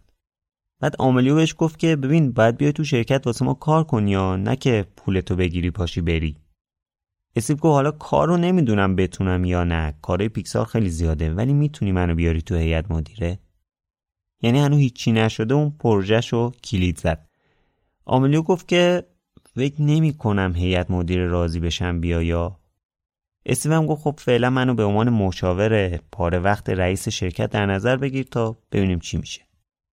10 روز این مذاکرات طول کشید. بالاخره عصر روز 20 دسامبر 1996 یعنی 30 آذر 1375 تو اپل یه مراسم برگزار شد. اعلام شد که اپل شرکت نکست رو خریده. از همون موقع یه حرفایی بود که استیو اومده تا کنترل اپل رو بگیره دستش. میگفت من خودم به اندازه کافی درگیر پیکسار هستم، اینجام سعی میکنم فقط یه سری ایده ها رو به اشتراک بذارم. فردای مراسم من پاشد رفت دفتر پیکسار، برای کارمنداش توضیح داد که نمیخواد از شرکت بره، فقط پاره وقت رفته تو اپل. همه براش خوشحال بودن، اما میدونستن که ورود استیو به اپل قرار خیلی چیزا رو تغییر بده. استیو از وقتی که برگشت تو اپل شروع کرد مثل همون رفتاری که با اسکالی کرده بود و با عاملیوم کرد. خیلی قبولش نداشته ولی همیشه جلوش ازش تعریف میکرد. هندونه میذاشت زیر بغلش. عاملیوم خب فهم کرد این خیلی قبولش داره، جفتشون توی تیمن. ولی استیو از اون طرف سعی کرد جاپاشو تو شرکت محکم کنه. بعدش کلی از کسایی که تو نکس بودن آورد تو اپل، بهشون سمت داد. همزمان عاملیوم هم همچین وضعیت خوبی نداشت، همش یه سری تصمیمات اشتباه میگرفت. یه جورایی اوج این قضیه کنفرانس مکورد سال 1995 بود. مکورد یه کنفرانس اختصاصی برای سیستم عامل مکینتاش بود. از سال 1985 تا 2015 برگزار می‌شد. تو این کنفرانس اتفاقای خیلی بزرگی تو دنیای تکنولوژی افتاده، حالا بعداً بهش میرسیم. عاملیو این کنفرانس مکورد 1995 رو برای رونمایی از استیو جابز توی دید عموم در نظر گرفته بود، چون تو خود شرکت که گفتم معرفی کرده بودنش. اما اوضاع اصلا خوب پیش نرفت. اول که وقتی که عاملیو اومد استیو معرفی کرد، استیو کلی بیشتر از خودش تشویق کردن. بعد شروع کرد به صحبت، کلی حرف زد تا حدی که دیگه حوصله هر کسی که اونجا بود قشنگ سر رفته بود. مثل همین مدیرای دولتی هستن که تو مراسم میان شروع میکنن کلی صحبت کردن، بعد همه دارن خمیازه میکشن و اصلا منتظرن صحبت تموم بشه اینجوری. بعد یه سوتی دیگه هم داد. برشه بودن یه سایتی رو انداخته بودن برای مبارزه با پارکینسون. محمد علی کلی هم که پارکینسون داشت دعوت کرده بودن. میخواستن مثلا با حضور محمد علی از این سایت رونمایی کنن. بعد عاملیو اومد سایت رو معرفی کرد، اصلا نگفت که محمد علی بیاد بالا صحبت کنه. حتی توضیح نداد که برای چی محمد علی رو دعوت کردن. خیلی حرکت ضایعی بود این کارش. خلاصه مراسم تموم شد. استیو داشت در کنار فعالیت به عنوان مشاور رئیس شرکت تلاش میکرد جاشو تو اپل محکم‌تر کنه. البته خودش مستقیم کاری نمیکرد، پشت پرده صحبتایی میکرد. بعد دوستاش هم تلاششون رو میکردن که همچین چیزی اتفاق بیفته. مثلا استیو یه دوستی داشت به اسم لری الیسون.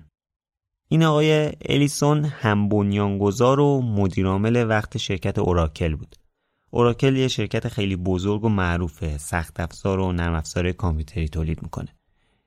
الیسون هی تلاش میکرد علیه عاملیو تبلیغ منفی کنه. خیلی طرفدار این بود که استیو بشه مدیرعامل اپل. حتی چند سال پیش برداشت یه بار به استیو پیشنهاد داد که بیا الان که ارزش اپل خیلی اومده پایین، من میرم کل اپل رو میخرم دور میذارم مدیر عاملش.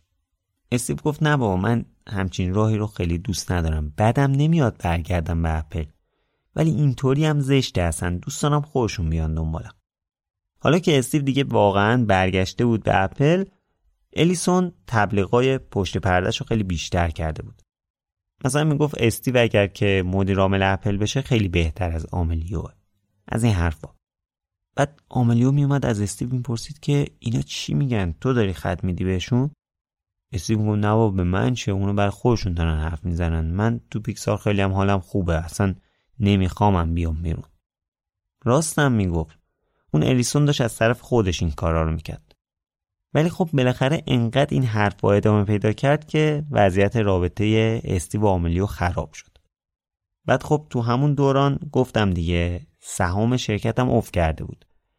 هیئت مدیره افتاده بودن به تکاپو که چی کار میتونن بکنن تا شرکت رو نجات بدن.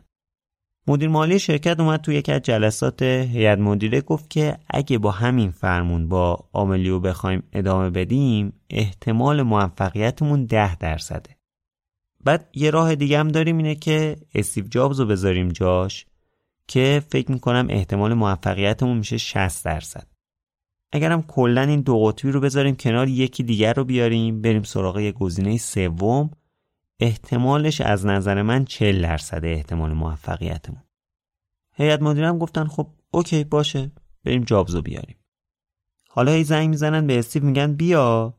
استیو میگه نه ممنون من تو پیکسار خیلی هم حالم خوبه. ناز میکرد در واقع. ته دلش دوست داشت بیاد ولی اینطوری هم نبود که اینا زنگ بزنن بگه که چه خوب سلام من اومدم. بعد یکی دیگر دلایلش این بود که به آینده پیکسار بیشتر از آینده اپل امیدوار بود. میدونست که این شرکته یعنی پیکسار تو مسیر پیشرفته. ولی اونقدر مطمئن نبود که اپل بتونه از این بحران بیاد بیرون. اما یکم گذشت یکم فکر کرد تصمیم گرفت که اوکیو بده. به هر حال خیلی منتظر همچین موقعیتی بود دیگه سالها بود منتظرش بود. اومد گفت خب من موقت میام حالا یکی رو برای جایگزینی من پیدا کنید. اینطوری بود که استیو وارد اپل شد و تبدیل شد به مدیر عامل فعلا موقت اپل. اومد و با ورودش همه چیز رو عوض کرد. استیو جابز اپل رو از یه شرکت در حال شکست به یکی از بزرگترین و معتبرترین شرکت‌ها و برندهای جهان تبدیل کرد. اومد و صنعت موزیک و صنعت تلفن‌های همراه رو متحول کرد. اینکه چطوری این اتفاق افتاد و دو قسمت بعدی در موردش صحبت می‌کنیم. The group of people that do not use quality in their marketing are the Japanese. You never see them using quality in their marketing. It's only the American companies that do. And yet if you ask people on the street which products have the best reputation for quality, they will tell you the Japanese products. Now, why is that? How could that be? The answer is because customers don't form their opinions on quality from marketing. They don't form their opinions on quality from who won the Deming Award or who won the Baldrige Award. They form their opinions on quality from their own experience with the products or the services. And so one can spend enormous amounts of money on quality. One can win every quality award there is. And yet if your products don't live up to it, customers will not keep that opinion for long in their minds.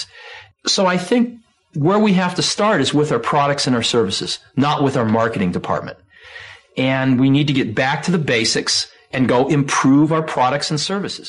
چیزی که شنیدید اپیزود 14 و سومین بخش از سریال استیو جابز بایوکست. بایوکست و من خشایار نور با کمک مهدی کلهر و مسعود تولید میکنیم. موسیقی تیتراژش کار متین آبانه و ادیت این قسمت هم رضا تهرانی انجام داده.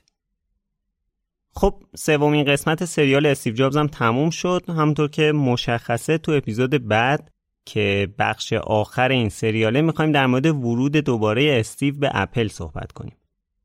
شاید اصلی ترین دوره زندگی استیو که اونو تبدیل به استیو جابزی کرده که الان میشناسیم همین دوره دوم حضورش تو اپله. یه توضیح هم بدم که این سریال قرار بود هر 10 روز یه بار منتشر بشه اما مراحل تولیدش خیلی بیشتر از انتظارم طول کشید. لازم میدونم که بابت این تأخیر ازتون عذرخواهی کنم. قطعاً اگه دوباره بخوام اپیزودی رو چند قسمتی کنم اول تمام بخشاشو آماده میکنم بعد انتشاره بخش اولش رو شروع میکنم که دیگه بدقولی به وجود نیاد. بخش اصلی تحقیقات این سریال حامد محسنی عزیز انجام داده. ازش واقعا ممنونیم چون بدون اون اصلا این داستان شکل نمیگرفت. حامد خودش هم یه پادکست داره به اسم ملنیوم. توش ماجراهای واقعی جالب رو تعریف میکنه. من اپیزود دومش رو خیلی دوست داشتم. داستان یه سرباز ژاپنی رو میگه که حدود 30 سال بعد از تمام شدن جنگ جهانی دوم هنوز تو فیلیپین به حالت آماده باش مونده و به جنگیدن ادامه میده. لینکاش تو توضیحات هست. منبع اصلیمون برای این سریال کتاب استیو جابز نوشته آقای والتر ایساکسون چاپ سال 2011 بوده. غیر از اون هم مثل همیشه از مستندهای مربوط به استیو جابز و مصاحبه‌هاش تو یوتیوب هم استفاده کردیم.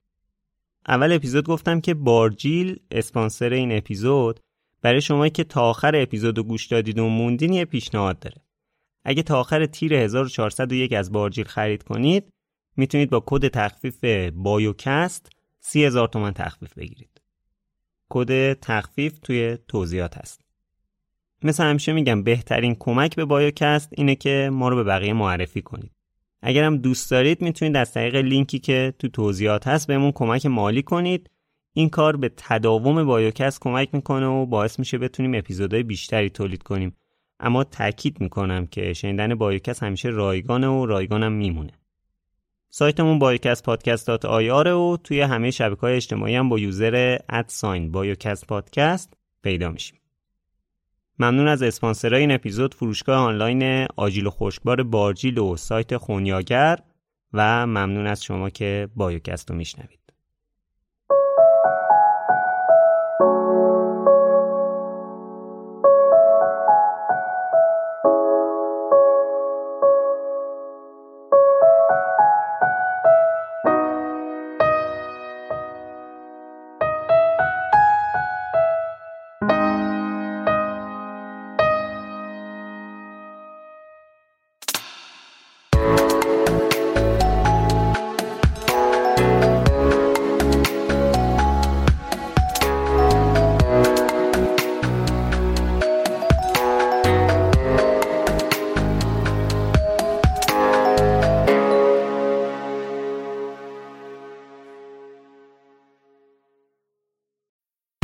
This break is brought to you by Adobe Photoshop.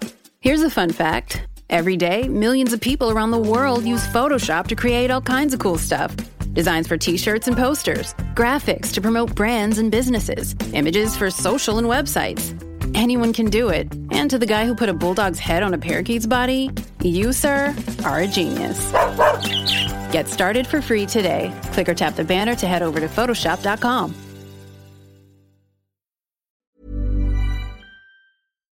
Hi, I'm Daniel, founder of Pretty Litter. Cats and cat owners deserve better than any old-fashioned litter. That's why I teamed up with scientists and veterinarians to create Pretty Litter. Its innovative crystal formula has superior odor control and weighs up to 80% less than clay litter. Pretty Litter even monitors health by changing colors to help detect early signs of potential illness. It's the world's smartest kitty litter. Go to prettylitter.com and use code ACAST for 20% off your first order and a free cat toy. Terms and conditions apply. See site for details. Hey, it's Paige DeSorbo from Giggly Squad. High quality fashion without the price tag. Say hello to Quince. I'm snagging high-end essentials like cozy cashmere sweaters, sleek leather jackets, fine jewelry, and so much more. With Quince being 50 to 80% less than similar brands. And they partner with factories that prioritize safe, ethical, and responsible manufacturing. I love that. Luxury quality within reach. Go to quince.com/style to get free shipping and 365-day returns on your next order. Quince.com/style. Imagine the softest sheets you've ever felt. Now imagine them getting even softer over time. That's what you'll feel with Boll & Branch's organic cotton sheets. In a recent customer survey, 96% replied that Boll & Branch sheets get softer with every wash. Start getting your best night's sleep in these sheets that get softer and softer for years to come. Try their sheets with a 30-night guarantee. Plus, get 15% off your first order at bollandbranch.com. Code BUTTERY. Exclusions apply. See site for details.